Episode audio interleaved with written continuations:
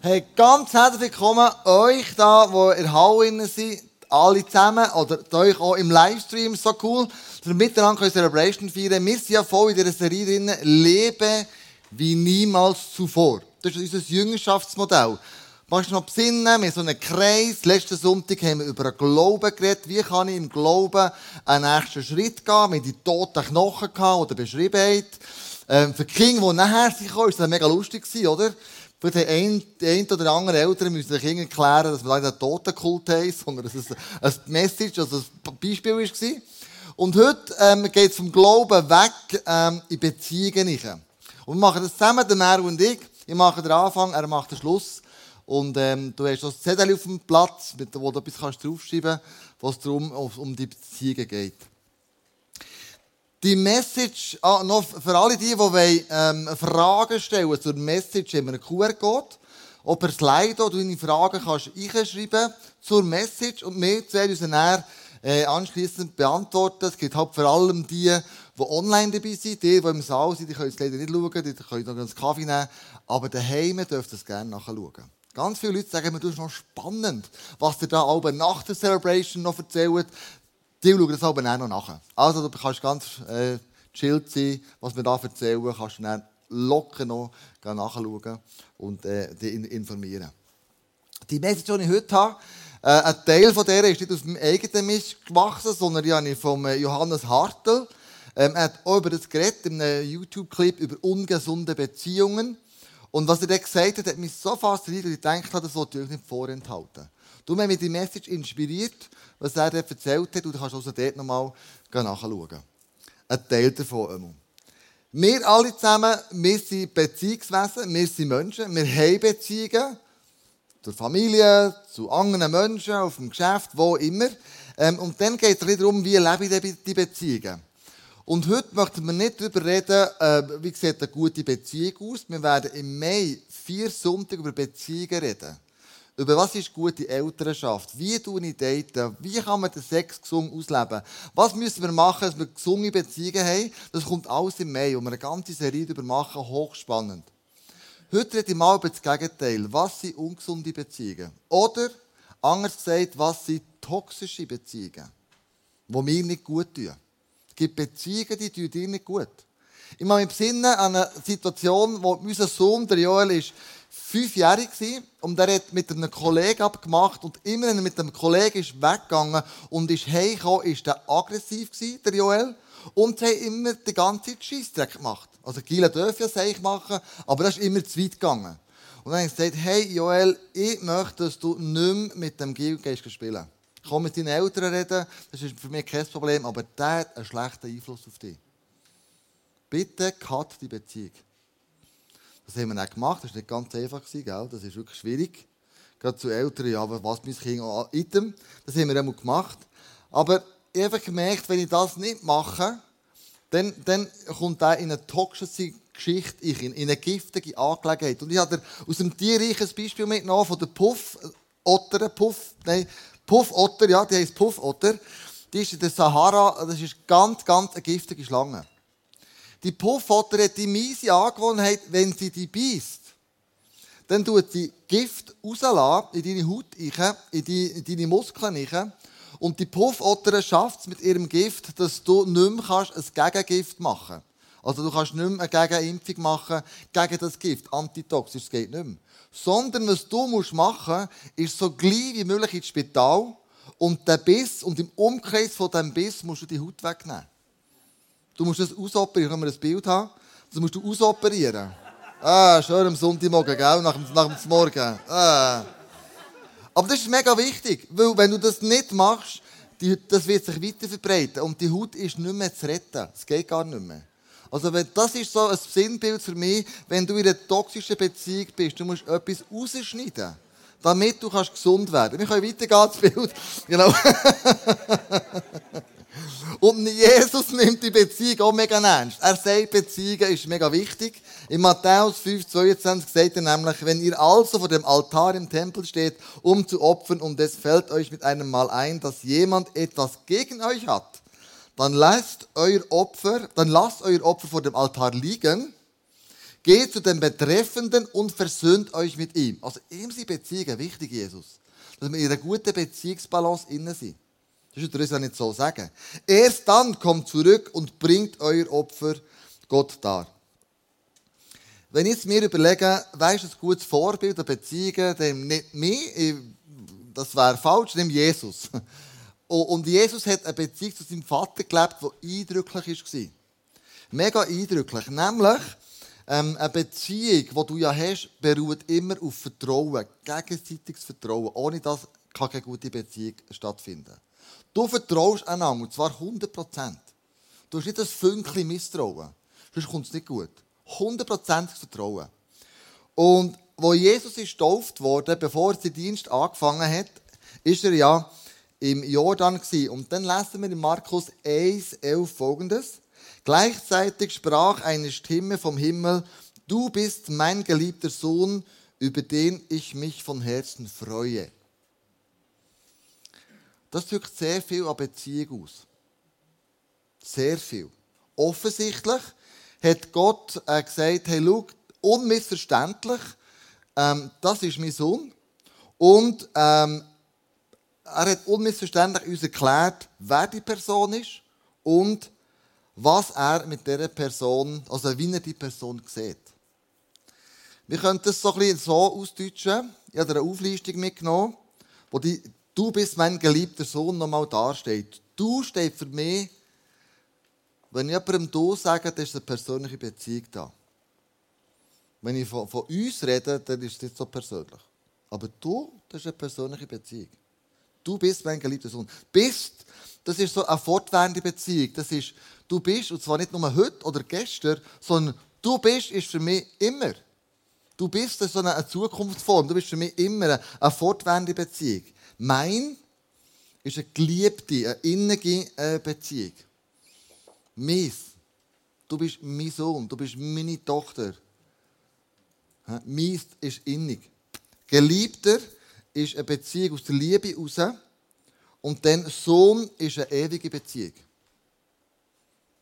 Mein Sohn, der Joel, der bleibt, wird immer mein Sohn sein. Auch wenn ich mal nicht mehr bin. Wird es vielleicht heissen, er war der Sohn vom Kleusel. Oder er war der Sohn von der Andrea. Also die Sohnschaft, die kannst du nicht einfach abhängen, die ist immer. Die ist ewig. Und wenn er sagt, du bist mein geliebter Sohn, sagt er, ich habe eine ewige Beziehung zu dir. Und jetzt, äh, wie könnte man das darstellen? Wir wissen,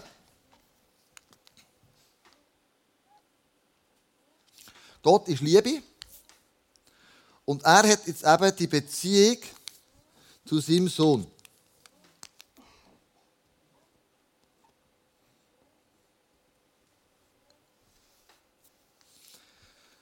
Und interessanterweise ist es so, dass die Beziehung, die er hat, die ist ja gegenseitig.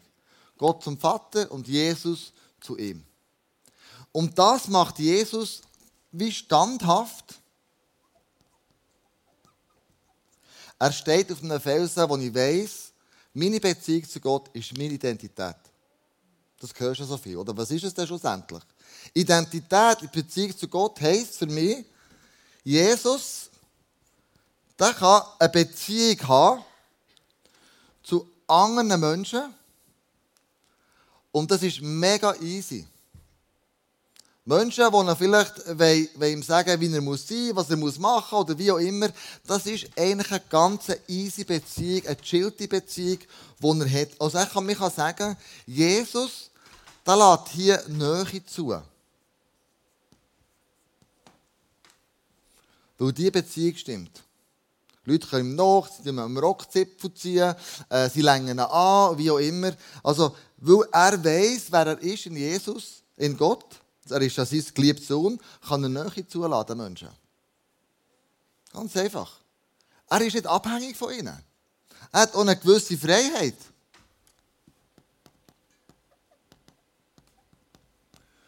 Ob Menschen ihn gut finden oder schlecht finden, was er sagt oder nicht sagt, ist ihm eigentlich egal.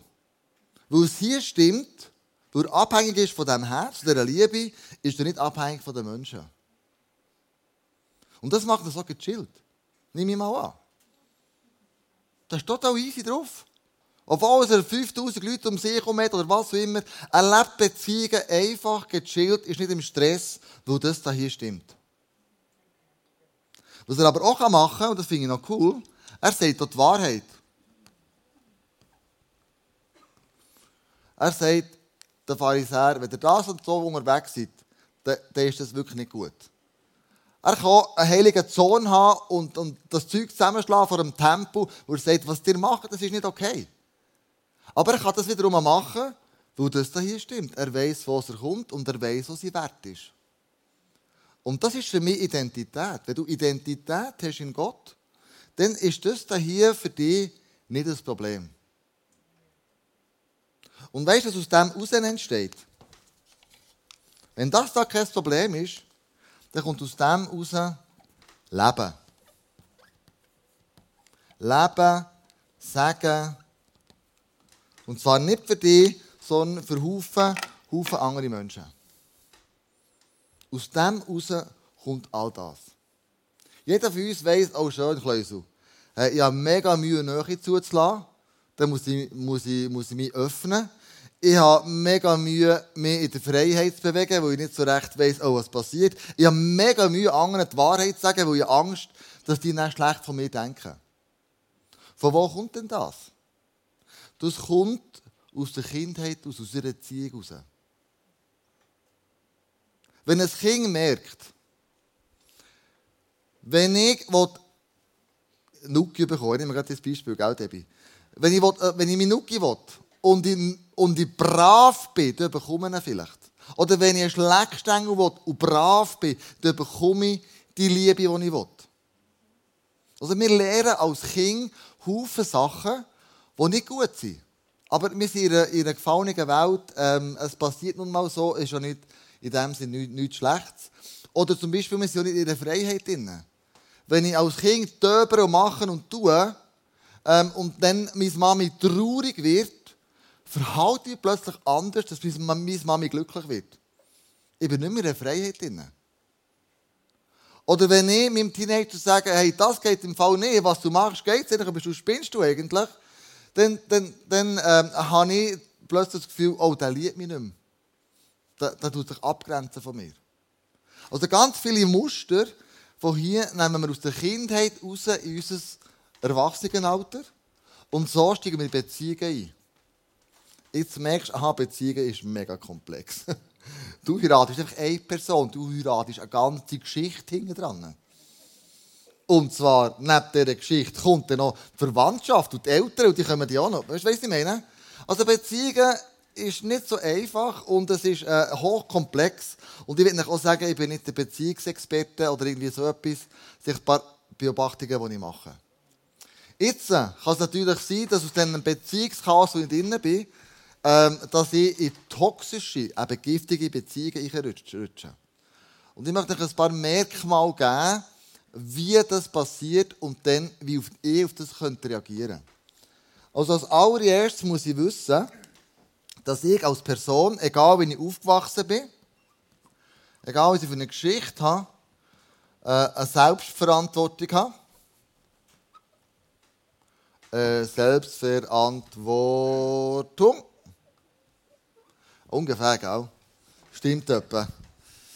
Meine Schüler haben gesagt, der Buchhalter schreibt gegen so gruselig. Ja, logisch, ich kann es nicht besser.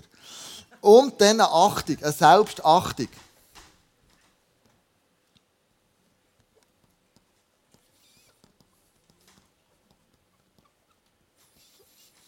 Also das ist mal ganz wichtig, wenn ich mich richtig entwickeln will, wenn ich merke, irgendwo ist da eine Kindheit, irgendetwas passiert, wo ich mitnehme in meine Beziehungen und so weiter. Also ich brauche eine Verantwortung und ich mir selber, okay, für was bin ich verantwortlich, was mache ich eigentlich? Und es braucht eine Selbstachtung. Jesus sagt im Galater 1,14, äh, lieb den Nächsten wie dich selber. Also es ist eine Aufforderung, auch mich selber zu lieben.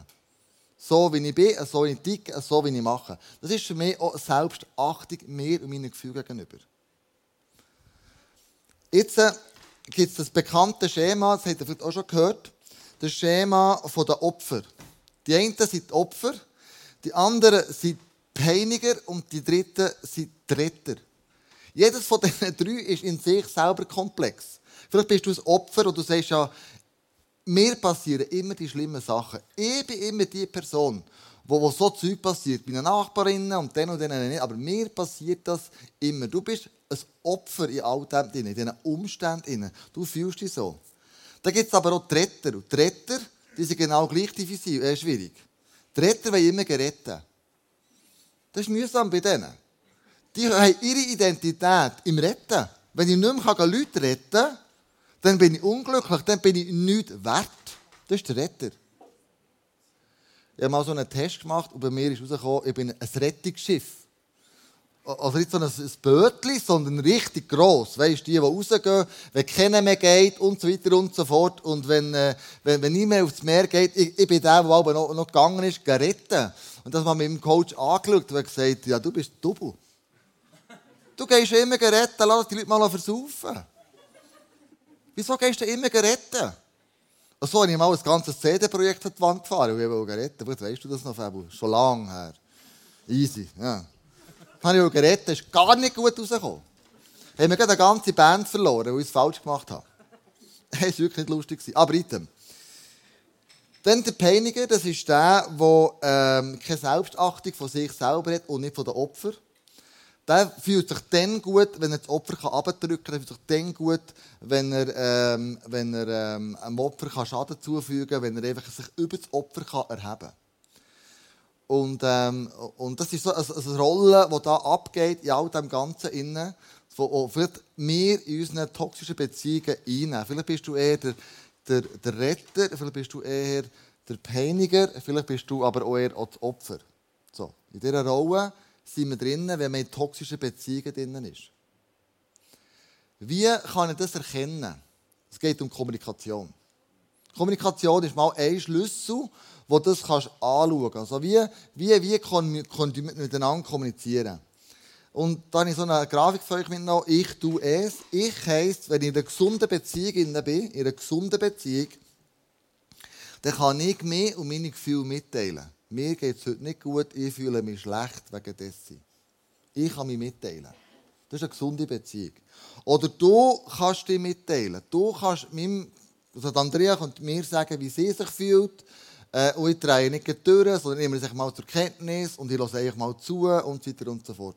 Also du kannst dich mitteilen und es ist in einem guten, in einem guten Rahmen. Es meine ich, es ist, wir, reden, wir können über eine Sache reden, ganz normal, ohne dass der andere durchdreht und ausflippt. Das ist so eine gesunde Beziehung. Ich kann mich mitteilen, du kannst dich mitteilen, wir können locker über eine Sache reden. Und jetzt äh, bei einer giftigen Beziehung, toxischen Beziehung oder sogar giftige Kommunikation stelle ich Folgendes fest. In der giftigen Kommunikation mache ich Vorwürfe. Du bist schuld. Wegen dir hocken wir in diesem Schlamassel innen. Das ist immer du, du, du, du, du. Dann merkst du, oh, das ist irgendwie toxisch, irgendetwas stimmt da nicht mehr. Oder ähm, kannst du auch ins Selbstmitleid gehen. Ich bin schuld, niemand Mami, aber ich bin ein Opfer und du versinkst in deiner Selbstmitleidphase. Toxische Beziehungen ist, ist Katastrophe, wenn es beschwichtigt wird. Da kommt jemand und sagt, ich habe ein Problem. Können wir darüber reden? Und dann sagen wir, ja, das ist doch jetzt nicht so schlimm. Also was machst du jetzt hier für eine Sache daraus? Geht es eigentlich noch? Du tust es wie beschwichtigen. Für dich ist es nicht so wichtig. Du tust es wie abspielen.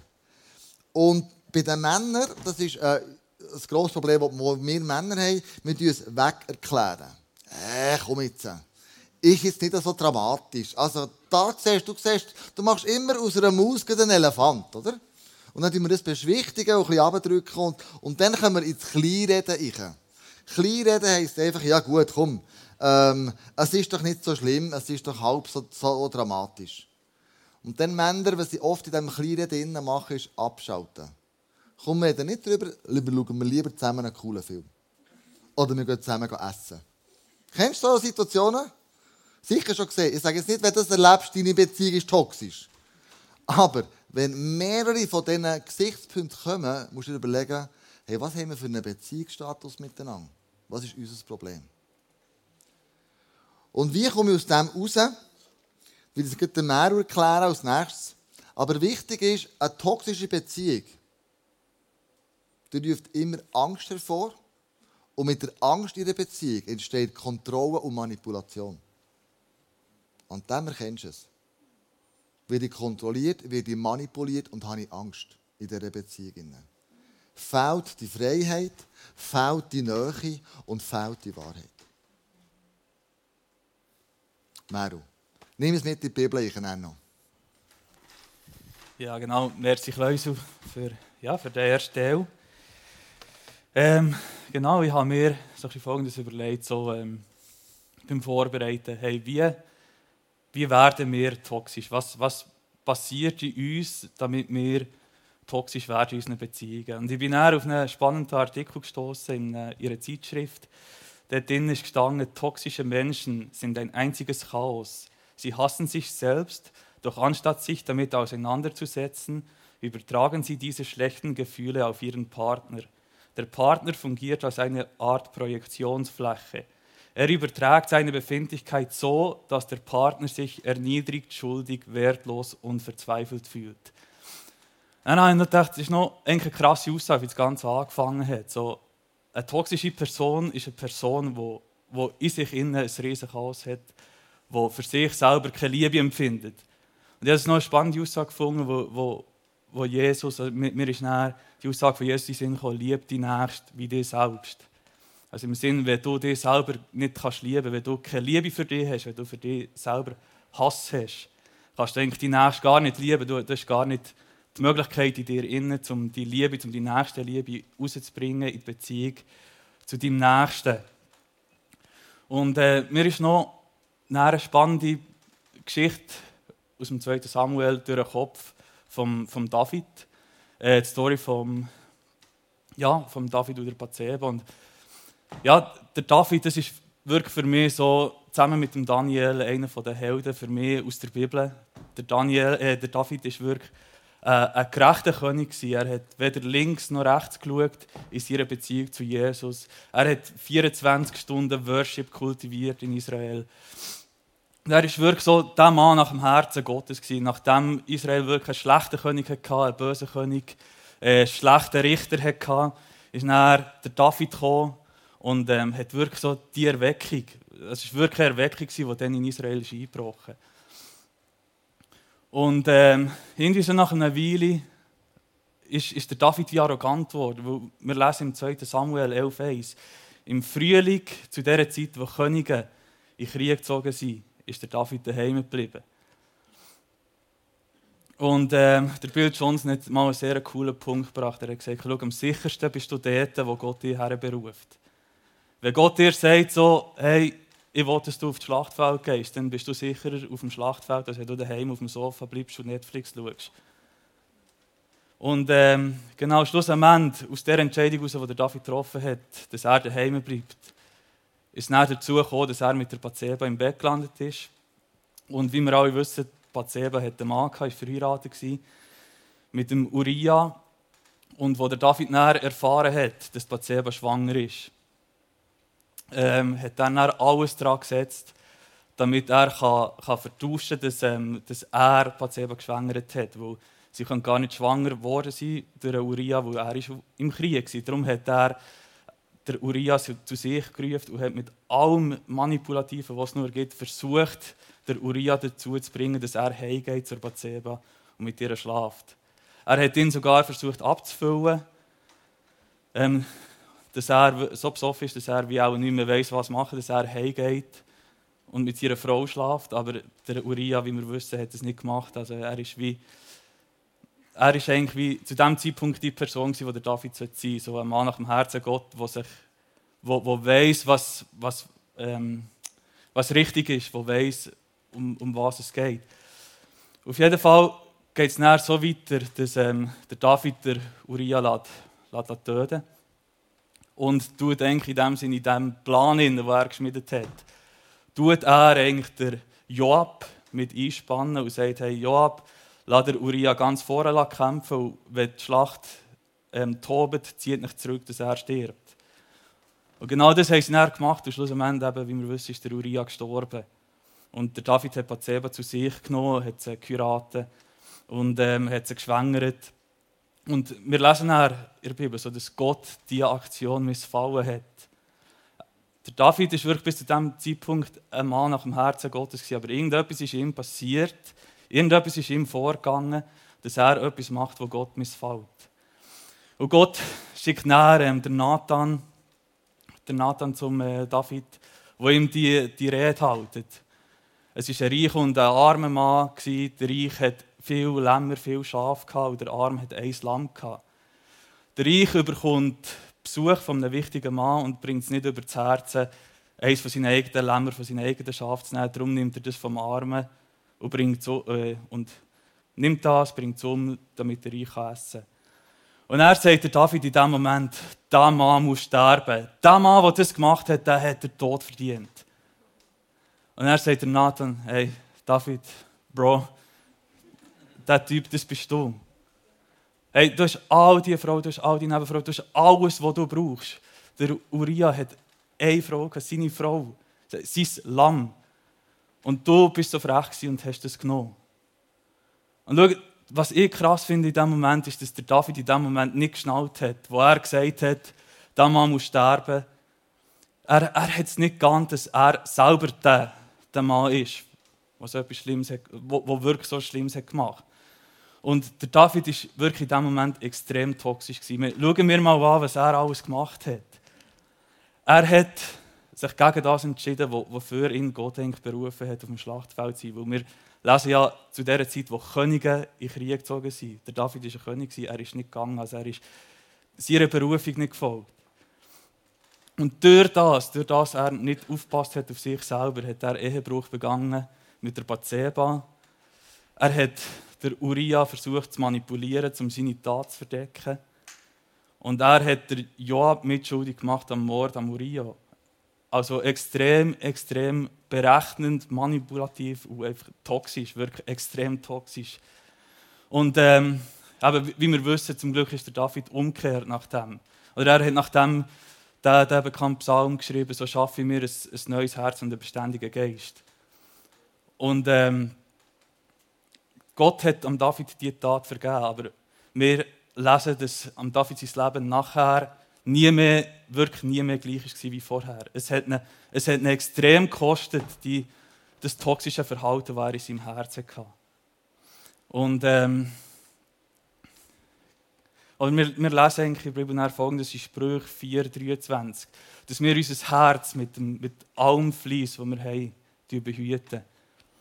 Wo aus dem Herz quillt das Leben, das wir brauchen für, ja, zum, zum Reinsein, zum Lieben, zum Nächstenliebe ausleben.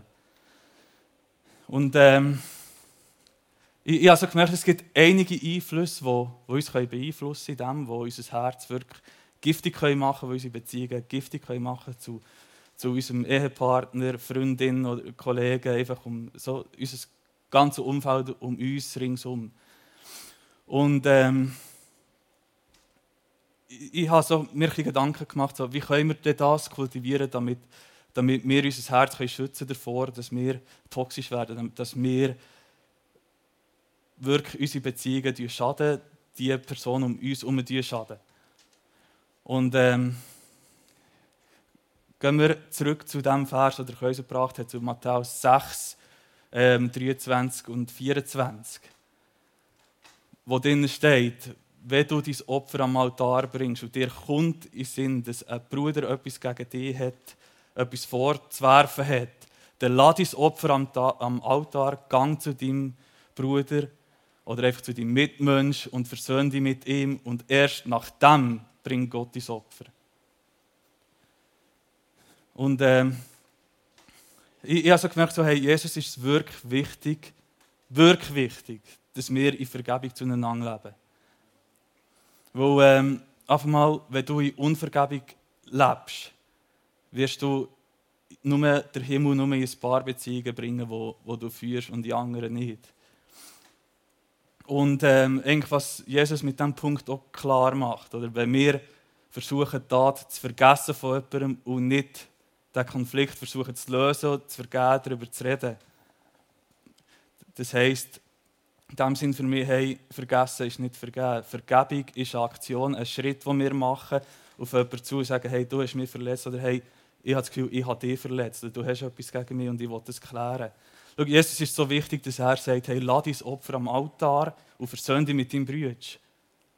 Und schau, wir haben jetzt vorhin wirklich sehr coolen Worship gehabt. Wirklich cool, also sehr schönen Worship. Aber wisst ihr, wie ihr äh, so einen kräftigen Worship einfach nur zu einem Song machen könnt, wo schlussendlich nichts aussagt, wo nur Lieder sind? Das ist der Moment, wenn ihr Unvergebung im, im Herzen tragen. Wo es, es, hindert, wie, es hindert uns, dass wir zu Gott kommen können, dass wir vor ihn kommen können und dass wir ihm aufrichtig Lobpreis geben können. Und Jesus sagt, wie, Raum auf, was dich hindert, was dich daran hindert, vor Gott zu kommen. Und aber so, eigentlich so ein bisschen, meine Erfahrung nach ist wirklich so Unvergebenheit, das, was wo Christen bedrückt, wo, wo verhindert, dass wir den Himmel können bringen können, wo wir hergehen. Wir sehen es beim David, wo, wo er, äh, ich weiß nicht, ob er Unvergebenheit im Herzen hat, hat die Bibel sagt etwas zu wenig aus, aber wo in dem Moment, wo er toxisch im Herzen ist worden, hat es ihn gekostet. Es hat, es hat ihn etwas gekostet in seinem Leben und ich glaube, bei uns ist es genauso, wenn wir Unvergebenheit in unserem Herzen haben, es kostet uns, dass wir den Himmel in unsere Beziehungen bringen können, dass wir den Himmel dort her bringen können, wo wir sind. Und in dem Sinn und in dem Innen nicht dieser Berufung können nachgehen wo, wo Jesus für uns hat, wo Jesus uns hat gegeben. Lieb die Nächste wie dir selber. Und ähm, ich habe da einen coolen Punkt noch gefunden von Moral Revolution. Das ist ähm,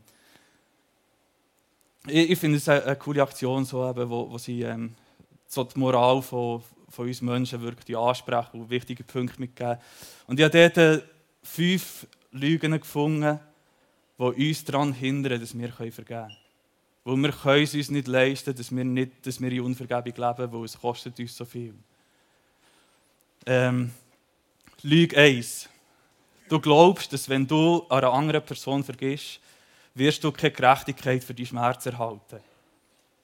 Und die Wahrheit ist eigentlich, dass die Arroganz blind machen kann für Tatsachen, dass auch du vor Gott äh, und andere enttäuscht und verletzt hast.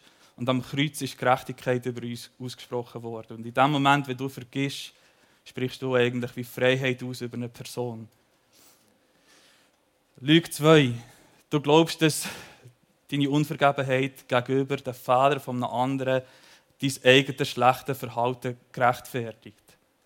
Die Wahrheit ist, dass kein Maß Unvergebenheit, wo du jemandem entgegenbringst, dir wirklich Freiheit bringt für deine eigenen Sünden. Du kannst nur dann Barmherzig und Frei äh, Barmherzigkeit und Freiheit empfangen, wenn du deine eigenen Probleme anerkennst und Buß tust. Und so ist es so mit Verfehlungen die andere dir machen, wenn du ihnen vergisst. Schau, Vergebung ist eigentlich in dem Sinne nichts anderes so, hey, ich will nicht, dass die Person, die mir die Schmerz angetan hat, dass die dafür gestraft wird. Ähm, du glaubst, dass wenn du lügst, dass du wieder vertrauen musst. Oder, ja. Aber schau, Vergebung und Vertrauen sind zwei komplett unterschiedliche Sachen. Vergebung ist gratis, Vertrauen muss erarbeitet werden. Und so als Beispiel, wenn du mich mit deinem Auto überfahrst und ich mein Bein in diesem Moment breche. Und ich sage, hey, ich vergebe dir. Das heisst nicht, das heisst zwar, habe dir vergeben, aber es heisst nicht, dass ich dir wieder vertraue, dass du mit einem Auto auf mich zufahren kannst und nichts passiert. So wie das Vertrauen ist geschwächt in diesem Punkt. Drin. Aber die Vergebung sagt eigentlich, ich will nicht, dass du dafür musst zahlen musst. Lüge 4. Du bist überzeugt, dass deine Gefühle auch deine Überzeugungen sind. Und hey, unsere Gefühle sind nicht unsere Überzeugungen. Wir sagen aus unseren Überzeugungen, unseren Gefühlen, wie sie sich sollen fühlen wir, wir, sind der Herr, also wir sind der Herr über unsere Gefühle. Und wir bestimmen, wie wir, wie wir uns fühlen und ob unsere Gefühle Oberhand haben in unserem Leben. Wie es der David gesagt hat, so lobt der Herr meine Seele. Also er hat ihre Seele befohlen, er soll, sie soll Gott loben. Und das aus, aus einer Überzeugung aus und nicht nach Gefühl. Ähm, Lüge 5. Deine Verletzungen rufen in dir immer noch emotionale Schmerz auf.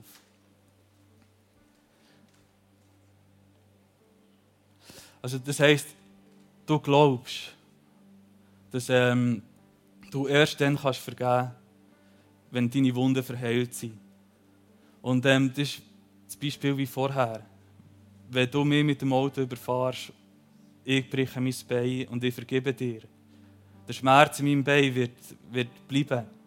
Der wird nach einer Weile fängs verheilen. Der wird nicht weggehen in dem Moment, wenn ich dir vergebe. Aber Vergebung löst in dem Sinn in mir aus, dass mein Herz rein bleibt. Dass mein Herz nicht verstockt, dass mein Herz nicht giftig wird. Und das ist Vergebung. Das ist Vergebung, die wir aussprechen. Sie, sie halten unser Herz frei von Vergiftungen. Also Joyce Meyer hat einen coolen Punkt gebracht. So, ähm, nicht vergeben ist, wie wenn du ein Glas Gift trinkst und erwartest, dass die andere Person stirbt. Oder du kannst nicht, du kannst nicht Unvergebenheit in deinem Herz haben und, und erwarten, dass du den Himmel überall herbringst, wo du hergehst. Weil es wird eher das Gegenteil passieren. Wer Unvergebenheit in seinem Herz hat, der, der sehnt nach Rache dieser Person, die ihm Schmerzen zugefügt hat. Und wir können uns das, wir können uns das nicht leisten. Wie, wie wollen wir als Gemeinschaft, wie wollen wir als Christen, wie wollen wir rausgehen und versuchen, die Welt zu verändern, wenn wir etwas, etwas gegen unseren Nächsten haben, wenn wir etwas gegen, gegen den haben, der in der Church neben uns hockt, wo er uns irgendetwas angetan hat. Wir können es uns nicht leisten, dass wir Unvergebenheit in unserem Herzen haben. Wir können es uns nicht leisten, dass uns das daran hindert, Jesus rauszubringen in die Welt. Und wir sind unglaubwürdig in dem Moment, wenn wir Unvergebenheit haben. Weil wir sind gefüllt mit Rachsucht, wir sind gefüllt damit, anderen Personen das Gefühl weiterzugeben, das wir in diesem Moment fühlen. Und ähm, darum haben wir eigentlich da die Zettel verteilt, ihr gesehen also die auf euren Steuern gelegen sind. Und ähm, ich will wirklich in dem Moment, dass ihr euch überlegt, hey, wo, hat, wo haben euch andere Personen verletzt? Wo tragen ihr Verletzungen mit? Aus Beziehungen, aus irgendwie äh, Anstellungen, die ihr hattet in einem Geschäft, wo der Chef euch gegenüber nicht gut war, oder wo ihr andere Personen verletzt habt. Und hey, schreibt das alles auf und bringt das Kreuz. Bringt es für ans Kreuz, weil hey, Jesus ist für unsere Vergebung gestorben und er ist für die Vergebung von anderen gestorben. Und wenn wir zu ihm kommen und Buß tun darüber, dass wir nicht vergeben haben oder dass wir müssen vergeben, dann wird das der erste Schritt sein, damit Frieden in unser Herz kommen kann.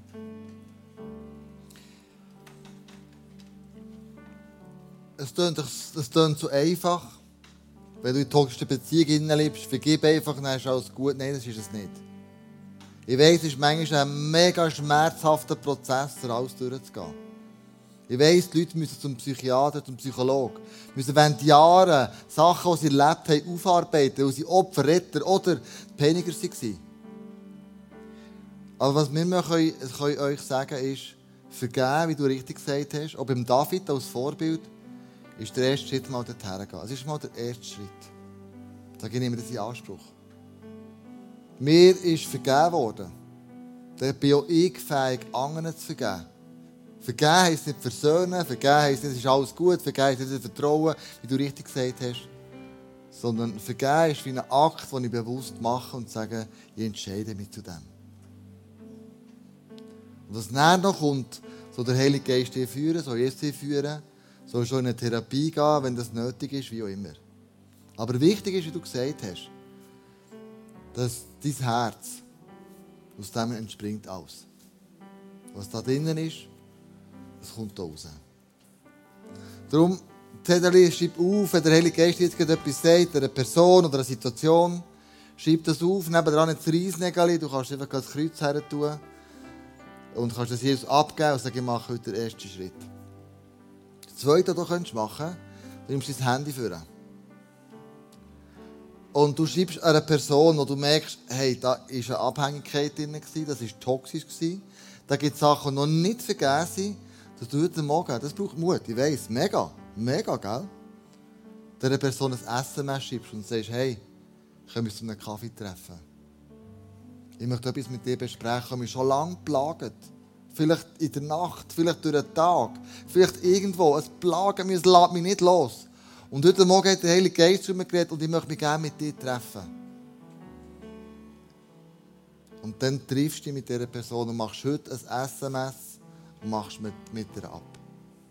Ich weiß, es kostet Mut, ist nicht einfach, aber es ist auch der erste Schritt, in eine gesunde Beziehung zu kommen. Wir sind am Next Step dran, die nächste Schritt, den du machen musst, den wir müssen machen.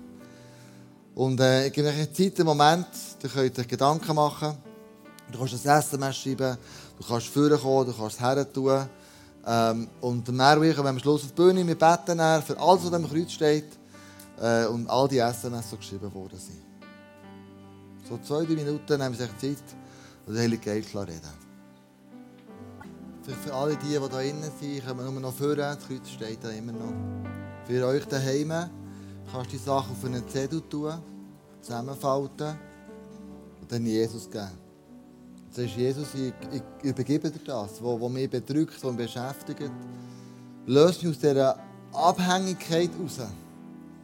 Ich will stehen in dir und meine Identität in dir haben. Und ähm, hey, by the way, habe ich euch schon gesagt, wie fest ich euch liebe. Und was da passiert, du machst mich killen. Und das sind mündige Personen, die eure Sachen, wo ihr merkt, da bin ich in eine toxische Abhängigkeit gelandet, dass ihr reagiert und sagt, ich nehme meine Selbstverantwortung wahr und ich komme mit dem zu Jesus. Hey, das ist Mündigkeit. Das ist ein Prozess, der nie, der nie aufhört. Wir sind wieder dran, du und ich, wir müssen uns weiterentwickeln, immer, immer, immer wieder. Wir bleiben nicht stehen. Das liebe ich so an euch. Als Leute, die in die Kirche kommen dass ihr dranbleibt und nicht aufhört. Lasst uns beten für, für euch, für das, was da im Kreuz steht. Für das betest du. Ich bete dann für all die SMS, die vielleicht geschrieben worden sind. Ja, stellen wir doch schnell alle auf. Und, äh, streckt wirklich eure Hänge auf zu Jesus. Ja, Vater, ich, ich danke dir für das, was du am Tun bist heute Morgen. Ich danke dir für das, was du wo du in unseren Herzen bewegt hast, Herr. Dass wir einen Schritt, einen Schritt auf dich dürfen zutun. Einen Schritt auf dich dürfen zumachen und, ähm, wirklich das, was wir in unserem Herzen haben, was wir in unserem Herzen hatten, vor dir dürfen bringen. Weil du bist für uns alle ans Kreuz gegangen, du bist für unsere Vergehen ans Kreuz gegangen. Du hast zahlt mit deinem Blut und mit deinem Körper, dass wir in Vergebung und Freiheit leben Und dass wir ans Kreuz dürfen kommen und dürfen um Vergebung bitten für unsere Väter und um Vergebung bitten für Väter, die andere uns angemacht haben. Und ich danke dir, dass du gesagt hast, dass das, was wir, dass das, was wir auf Erde binden, im Himmel gebunden ist und das, was wir auf Erde lösen, im Himmel gelöst ist. Und ich danke dir wirklich für all die, all die Zettel, die da am Kreuz sind. Mm. Und ich danke dir wirklich für, ja, für all die Vergebung, die ausgesprochen ist worden, für all die Vergebung. Und, und und auch für, für die Schmerzen, die ans Kreuz genagelt wurden. Mhm. Und ich danke dir, dass du für uns gezahlt hast. Ich danke dir, dass du für alle um uns herum gezahlt hast und dass wir in Freiheit dürfen leben durch dich. Und ich danke dir, dass du unseren Herzen jeden Tag schaffen und dass du unsere Herzen prüfst und uns zeigst, wo wir uns auf falschen Wegen befinden, wo wir uns auf toxischen Wegen befinden. Und dass du in uns ein reines und beständiges Herz schaffst und einen beständigen Geist. Amen. Jesus, ich danke dir für all die SMS, die noch geschrieben werden, die, die heute Morgen geschrieben worden sind. Und ich möchte die, die Meetings oder die, die, die, die Sachen, die wir ähm, abmachen, dass das unter deinem Segen steht. Und ich ziehe wirklich die, die Blutlinie von Jesus um euer Herz, um eure Emotionen, um eure Gedanken herum. Und ich sage, das soll frei sein, das seid selbstständig. Gott sagt zu euch, oh, du bist meine geliebte Tochter, du bist mein geliebter Sohn. Und dass es Jesus gilt, gilt jetzt auch für dich. Es gilt genau das Gleiche. Die innige Beziehung zu Gott ist die Beziehung, die er hat zu Jesus, hat er auch zu dir und wird er die aufbauen. So danke dir, Jesus, dass du uns begleitest, was unserem Next Step, was Beziehungen anbelangt. Ich danke dir, dass du uns segnest. Ich danke dir, dass du uns Klarheit gibst. Und ich danke dir, dass du mit uns durchkommst es ein Prozess ist, der hart wird ein Prozess ist, der schmerzhaft ist. Aber wir wollen Jesus in so eine Beziehung reinkommen, wie du bist zum Vater. Wir können Nähe zulassen, wir können die Wahrheit aussprechen, wo wir in Freiheit drin sind. Im Namen Jesus danke dir, dass du gemacht hast für uns, Jesus, an diesem Kreuz. Amen. Amen. Amen. Amen.